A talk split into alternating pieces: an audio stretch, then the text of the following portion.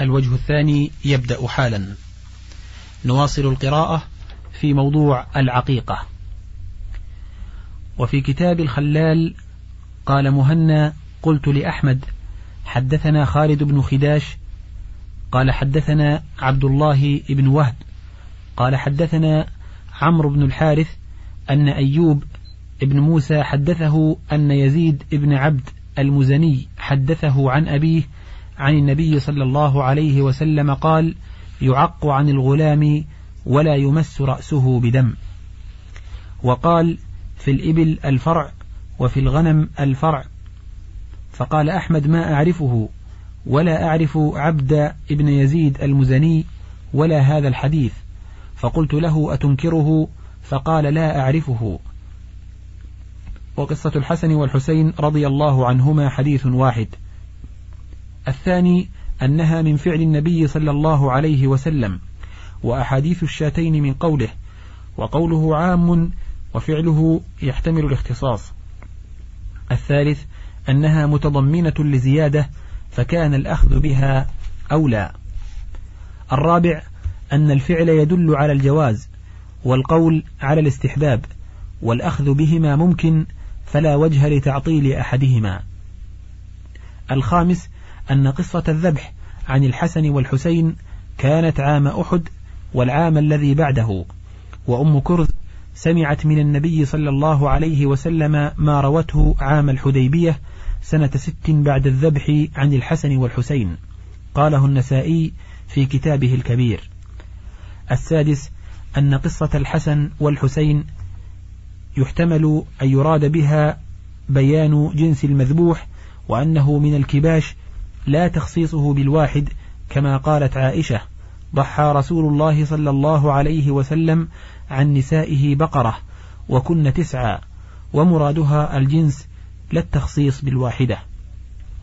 السابع أن الله سبحانه فضل الذكر على الأنثى كما قال وليس الذكر كالأنثى ومقتضى هذا التفاضل ترجيحه عليها في الأحكام وقد جاءت الشريعة بهذا التفضيل في جعل الذكر كالأنثيين وفي الشهادة والميراث والدية فكذلك ألحقت العقيقة بهذه الأحكام. الثامن أن العقيقة تشبه العتق عن المولود فإنه رهين بعقيقته فالعقيقة تفكه وتعتقه. وكان الأولى أن يعق عن الذكر بشاتين وعن الأنثى بشاه كما أن عتق الأنثيين يقوم مقام عتق الذكر كما في جامع الترمذي وغيره عن أبي أمامة قال قال رسول الله صلى الله عليه وسلم أيما امرئ مسلم أعتق امرأ مسلما كان فكاكه من النار يجزي كل عضو منه عضوا منه. وأيما امرئ مسلم أعتق امرأتين مسلمتين كانتا فكاكه من النار يجزي كل عضو منهما عضوا منه. وأيما امرأة مسلمة اعتقت امرأة مسلمة كانت فكاكها من النار يجزي كل عضو منها عضوا منها. وهذا حديث صحيح. فصل. ذكر أبو داود في المراسيل عن جعفر بن محمد عن أبيه أن النبي صلى الله عليه وسلم قال في العقيقة التي عقتها فاطمة عن الحسن والحسين رضي الله عنهما أن ابعثوا إلى بيت القابلة برجل وكلوا وأطعموا ولا تكسروا منها عظما. فصل. وذكر ابن أيمن من حديث أنس رضي الله عنه أن النبي صلى الله عليه وسلم عق عن نفسه بعد أن جاءته النبوة. وهذا الحديث قال أبو داود في مسائله سمعت أحمد حدثهم بحديث الهيثم ابن جميل عن عبد الله بن المثنى عن ثمامة عن أنس أن النبي صلى الله عليه وسلم عق عن نفسه فقال أحمد عبد الله بن محرر عن قتادة عن أنس أن النبي صلى الله عليه وسلم عق عن نفسه. قال مهنا قال أحمد هذا منكر وضعف عبد الله ابن المحرر. فصل وذكر أبو داود عن أبي رافع قال رأيت النبي صلى الله عليه وسلم أذن في أذن الحسن بن علي حين ولدته أمه فاطمة رضي الله عنها بالصلاة. فصل في هديه صلى الله عليه وسلم في تسمية المولود وختانه قد تقدم قوله في حديث قتادة عن الحسن عن سمرة في العقيقة تذبح يوم سابعه ويسمى. قال الميموني تذاكرنا لكم يسمى الصبي. قال لنا أبو عبد الله يروى عن أنس أنه يسمى لثلاثة وأما سمرة فقال يسمى في اليوم السابع. فأما الختان فقال ابن عباس كانوا لا يختنون الغلام حتى يدرك. قال الميموني سمعت أحمد يقول كان الحسن يكره أن يختن الصبي يوم سابعه. وقال حنبل إن أبا عبد الله قال وإن ختن يوم السابع فلا بأس وإنما كره الحسن ذلك لئلا يتشبه باليهود وليس في هذا شيء. قال مكحول ختن إبراهيم, ختن إبراهيم ابنه إسحاق لسبعة أيام وختن إسماعيل وختن إسماعيل لثلاث عشرة سنة ذكره الخلال. قال شيخ الإسلام ابن تيمية فصار ختان إسحاق سنة في سنة في ولده وختان إسماعيل سنة في ولده. وقد تقدم الخلاف في ختان النبي صلى الله عليه وسلم متى كان ذلك. فصل في هديه صلى الله عليه وسلم في الأسماء والكنى. ثبت عنه صلى الله عليه وسلم أنه قال إن أخنع اسم عند الله رجل تسمى ملك الأملاك لا ملك إلا الله. وثبت عنه أنه قال أحب الأسماء إلى الله عبد الله وعبد الرحمن وأصدقها حارث وهمام وأقبحها حرب ومرة. وثبت عنه أنه قال لا تسمين غلامك يسارا ولا رباحا ولا نجيحا ولا أفلح فإنك تقول أثمة هو فلا يكون فيقال لا. وثبت عنه أنه غير اسم عاصية وقال أنت جميلة. وكان اسم جويرية برة فغيره رسول الله صلى الله عليه وسلم باسم جويرية. وقالت زينب بنت أم سلمة نهى رسول الله صلى الله عليه وسلم أن يسمى بهذا الاسم فقال لا تزكوا أنفسكم الله أعلم بأهل البر منكم.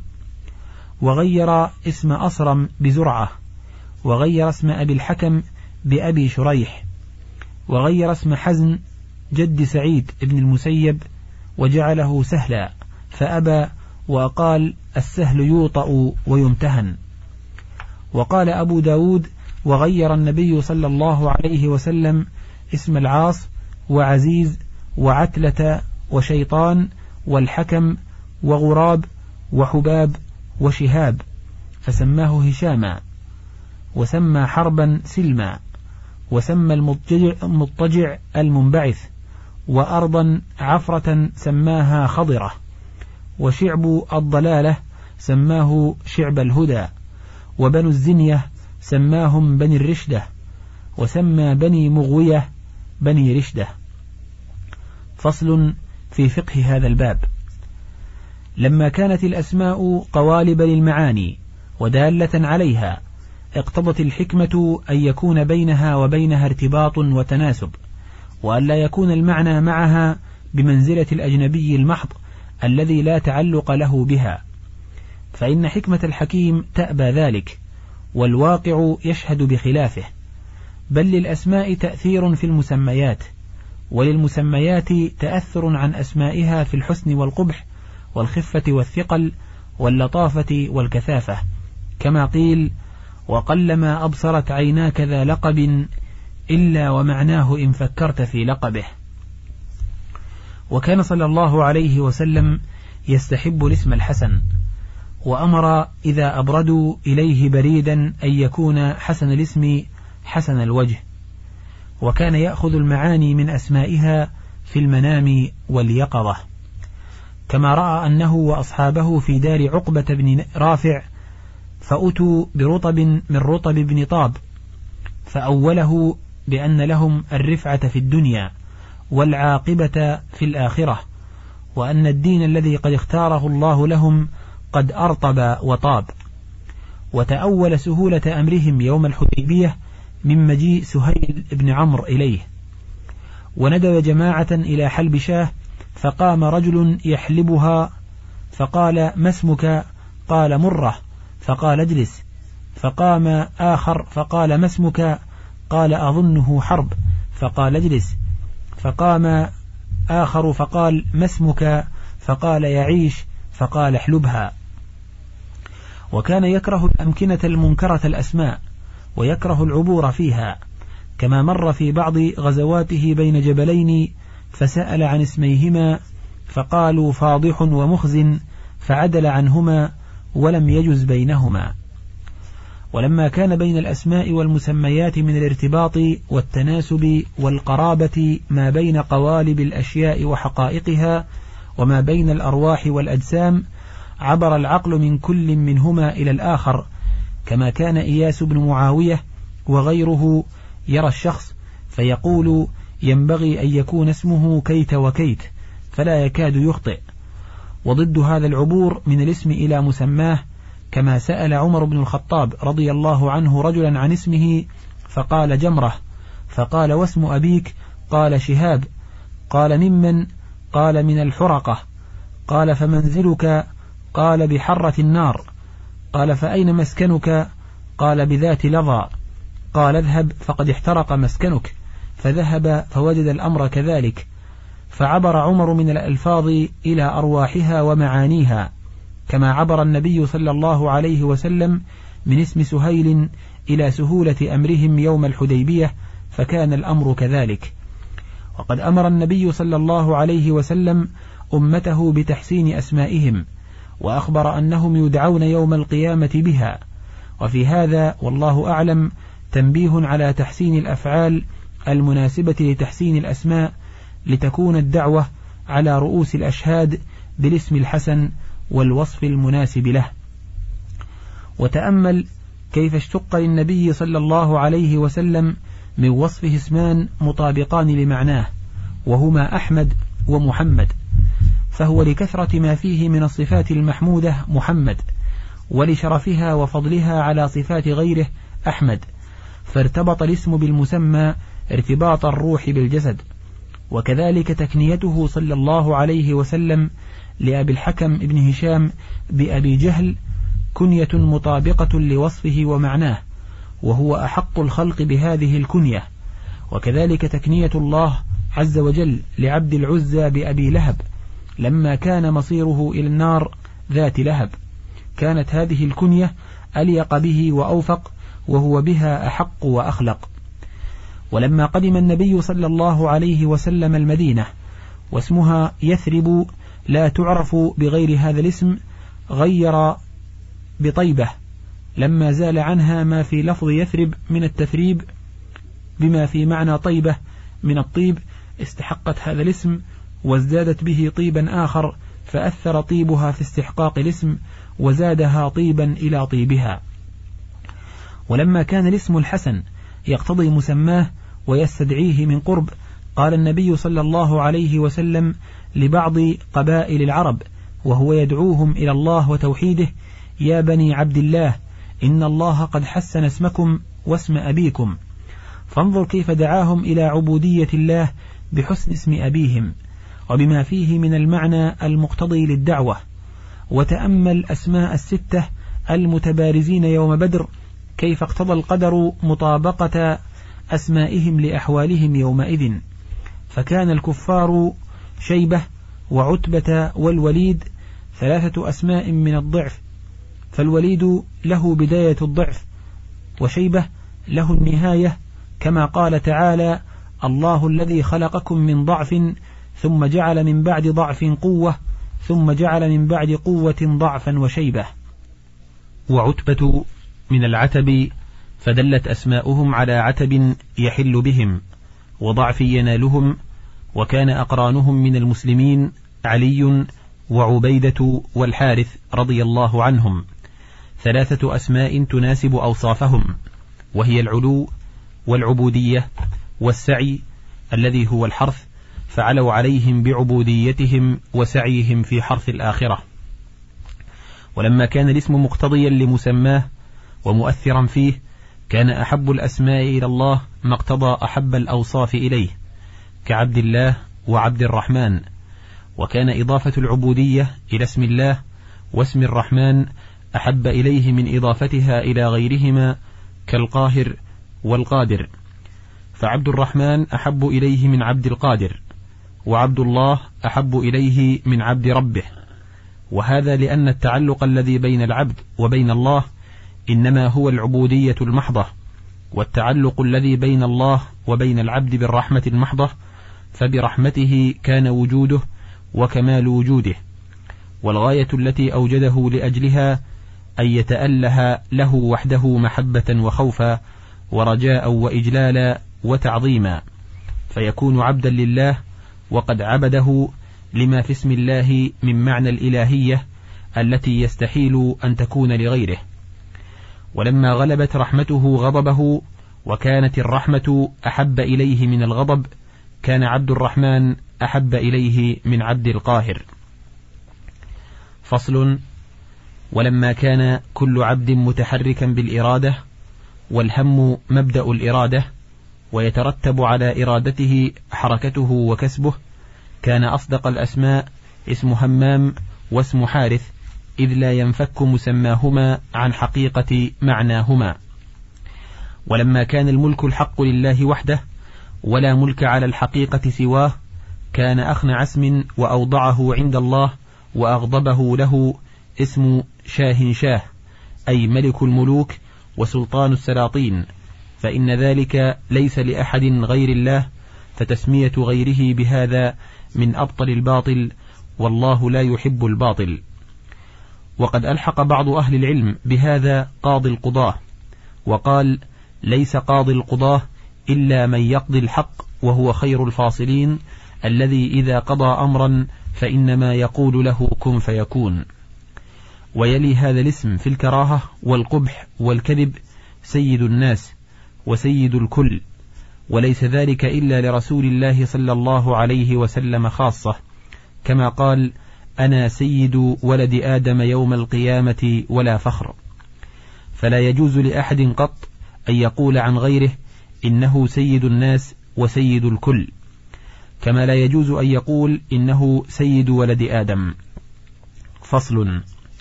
ولما كان مسمى الحرب والمرة أكره شيء للنفوس وأقبحها عندها كان أقبح الأسماء حربا ومرة. وعلى قياس هذا حنظلة وحزن وما أشبههما وما أجدر هذه الأسماء بتأثيرها في مسمياتها كما أثر اسم حزن الحزونة في سعيد بن المسيب وأهل بيته.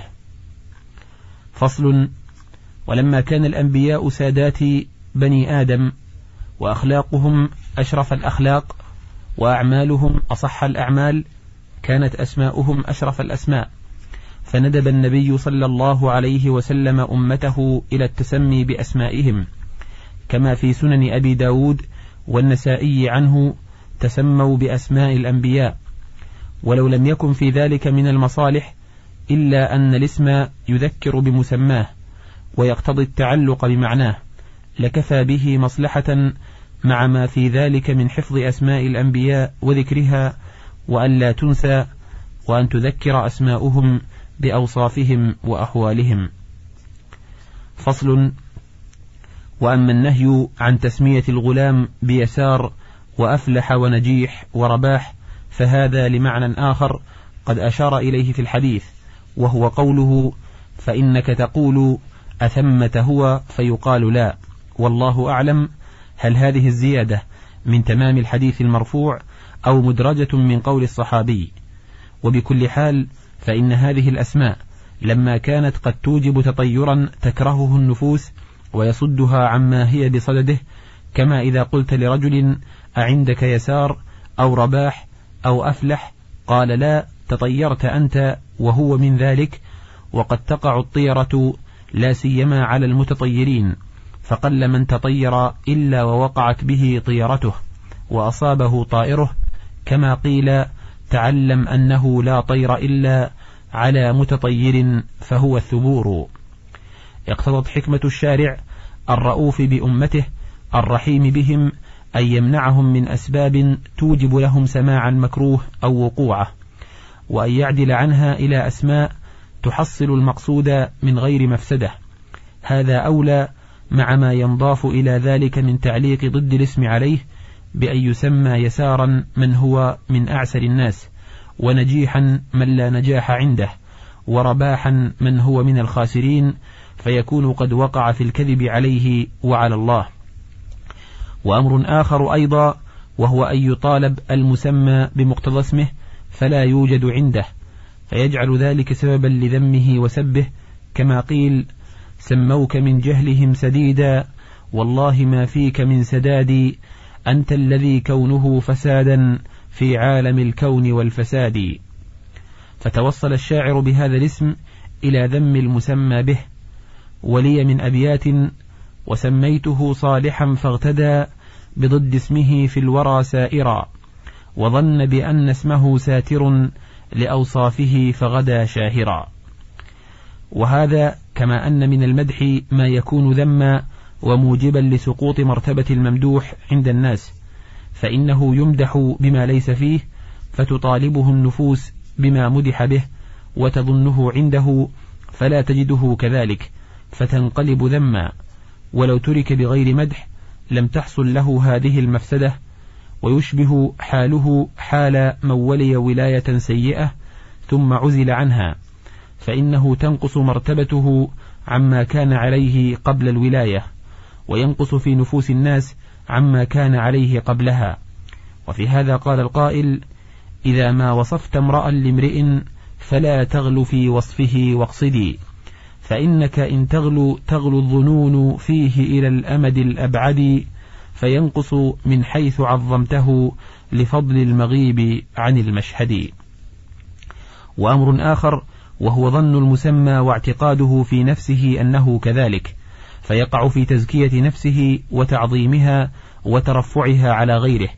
وهذا هو المعنى الذي نهى النبي صلى الله عليه وسلم لأجله أن تسمى برة وقال لا تزكوا أنفسكم الله أعلم بأهل البر منكم. وعلى هذا فتكره التسمية بالتقي والمتقي والمطيع والطائع والراضي والمحسن والمخلص والمنيب والرشيد والسديد. وأما تسمية الكفار بذلك فلا يجوز التمكين منه ولا دعاؤهم بشيء من هذه الأسماء ولا الإخبار عنهم بها والله عز وجل يغضب من تسميتهم بذلك. فصل. وأما الكنية فهي نوع تكريم للمكنى وتنويه به كما قال الشاعر أكنيه حين أناديه لأكرمه ولا ألقبه والسوءة اللقب. وكن النبي صلى الله عليه وسلم صهيبا بأبي يحيى وكنا عليا رضي الله عنه بأبي تراب إلى كنيته بأبي الحسن وكانت أحب كنيته إليه. وكنا أخا أنس بن مالك وكان صغيرا دون البلوغ بأبي عمير. وكان هديه صلى الله عليه وسلم تكنية من له ولد ومن لا ولد له ولم يثبت عنه أنه نهى عن كنية إلا الكنية بأبي قاسم بأبي القاسم فصح عنه أنه قال تسموا باسمي ولا تكنوا بكنيتي فاختلف الناس في ذلك على أربعة أقوال. أحدها أنه لا يجوز التكني بكنيته مطلقا سواء أفردها عن اسمه أم قرنها به وسواء محياه وبعد مماته وعمدتهم عموم هذا الحديث الصحيح وإطلاقه. وحكى البيهقي ذلك عن الشافعي قالوا لأن النهي إنما كان لأن معنى هذه الكنية والتسمية مختصة به صلى الله عليه وسلم. وقد أشار إلى ذلك بقوله والله لا أعطي أحدا ولا أمنع أحدا وإنما أنا قاسم أضع حيث أمرت. قالوا ومعلوم أن هذه الصفة ليست على الكمال لغيره. واختلف هؤلاء في جواز تسمية المولود بقاسم فأجازه طائفة ومنعه آخرون والمجيزون نظروا إلى أن العلة عدم مشاركة النبي صلى الله عليه وسلم فيما اختص به من الكنية. وهذا غير موجود في الاسم. والمانعون نظروا إلى أن المعنى الذي نهى عنه في الكنية موجود مثله هنا في الاسم سواء أو هو أولى بالمنع. قالوا وفي قوله إنما أنا قاسم إشعار بهذا الاختصاص. القول الثاني أن النهي إنما هو عن الجمع بين اسمه وكنيته فإذا أفرد أحدهما عن الآخر فلا بأس. قال أبو داود باب من رأى أن لا يجمع بينهما. ثم ذكر حديث أبي الزبير عن جابر أن النبي صلى الله عليه وسلم قال من تسمى باسمي فلا يتكن بكنيتي ومن تكنى بكنيتي فلا يتسمى باسمي. ورواه الترمذي وقال حديث حسن غريب.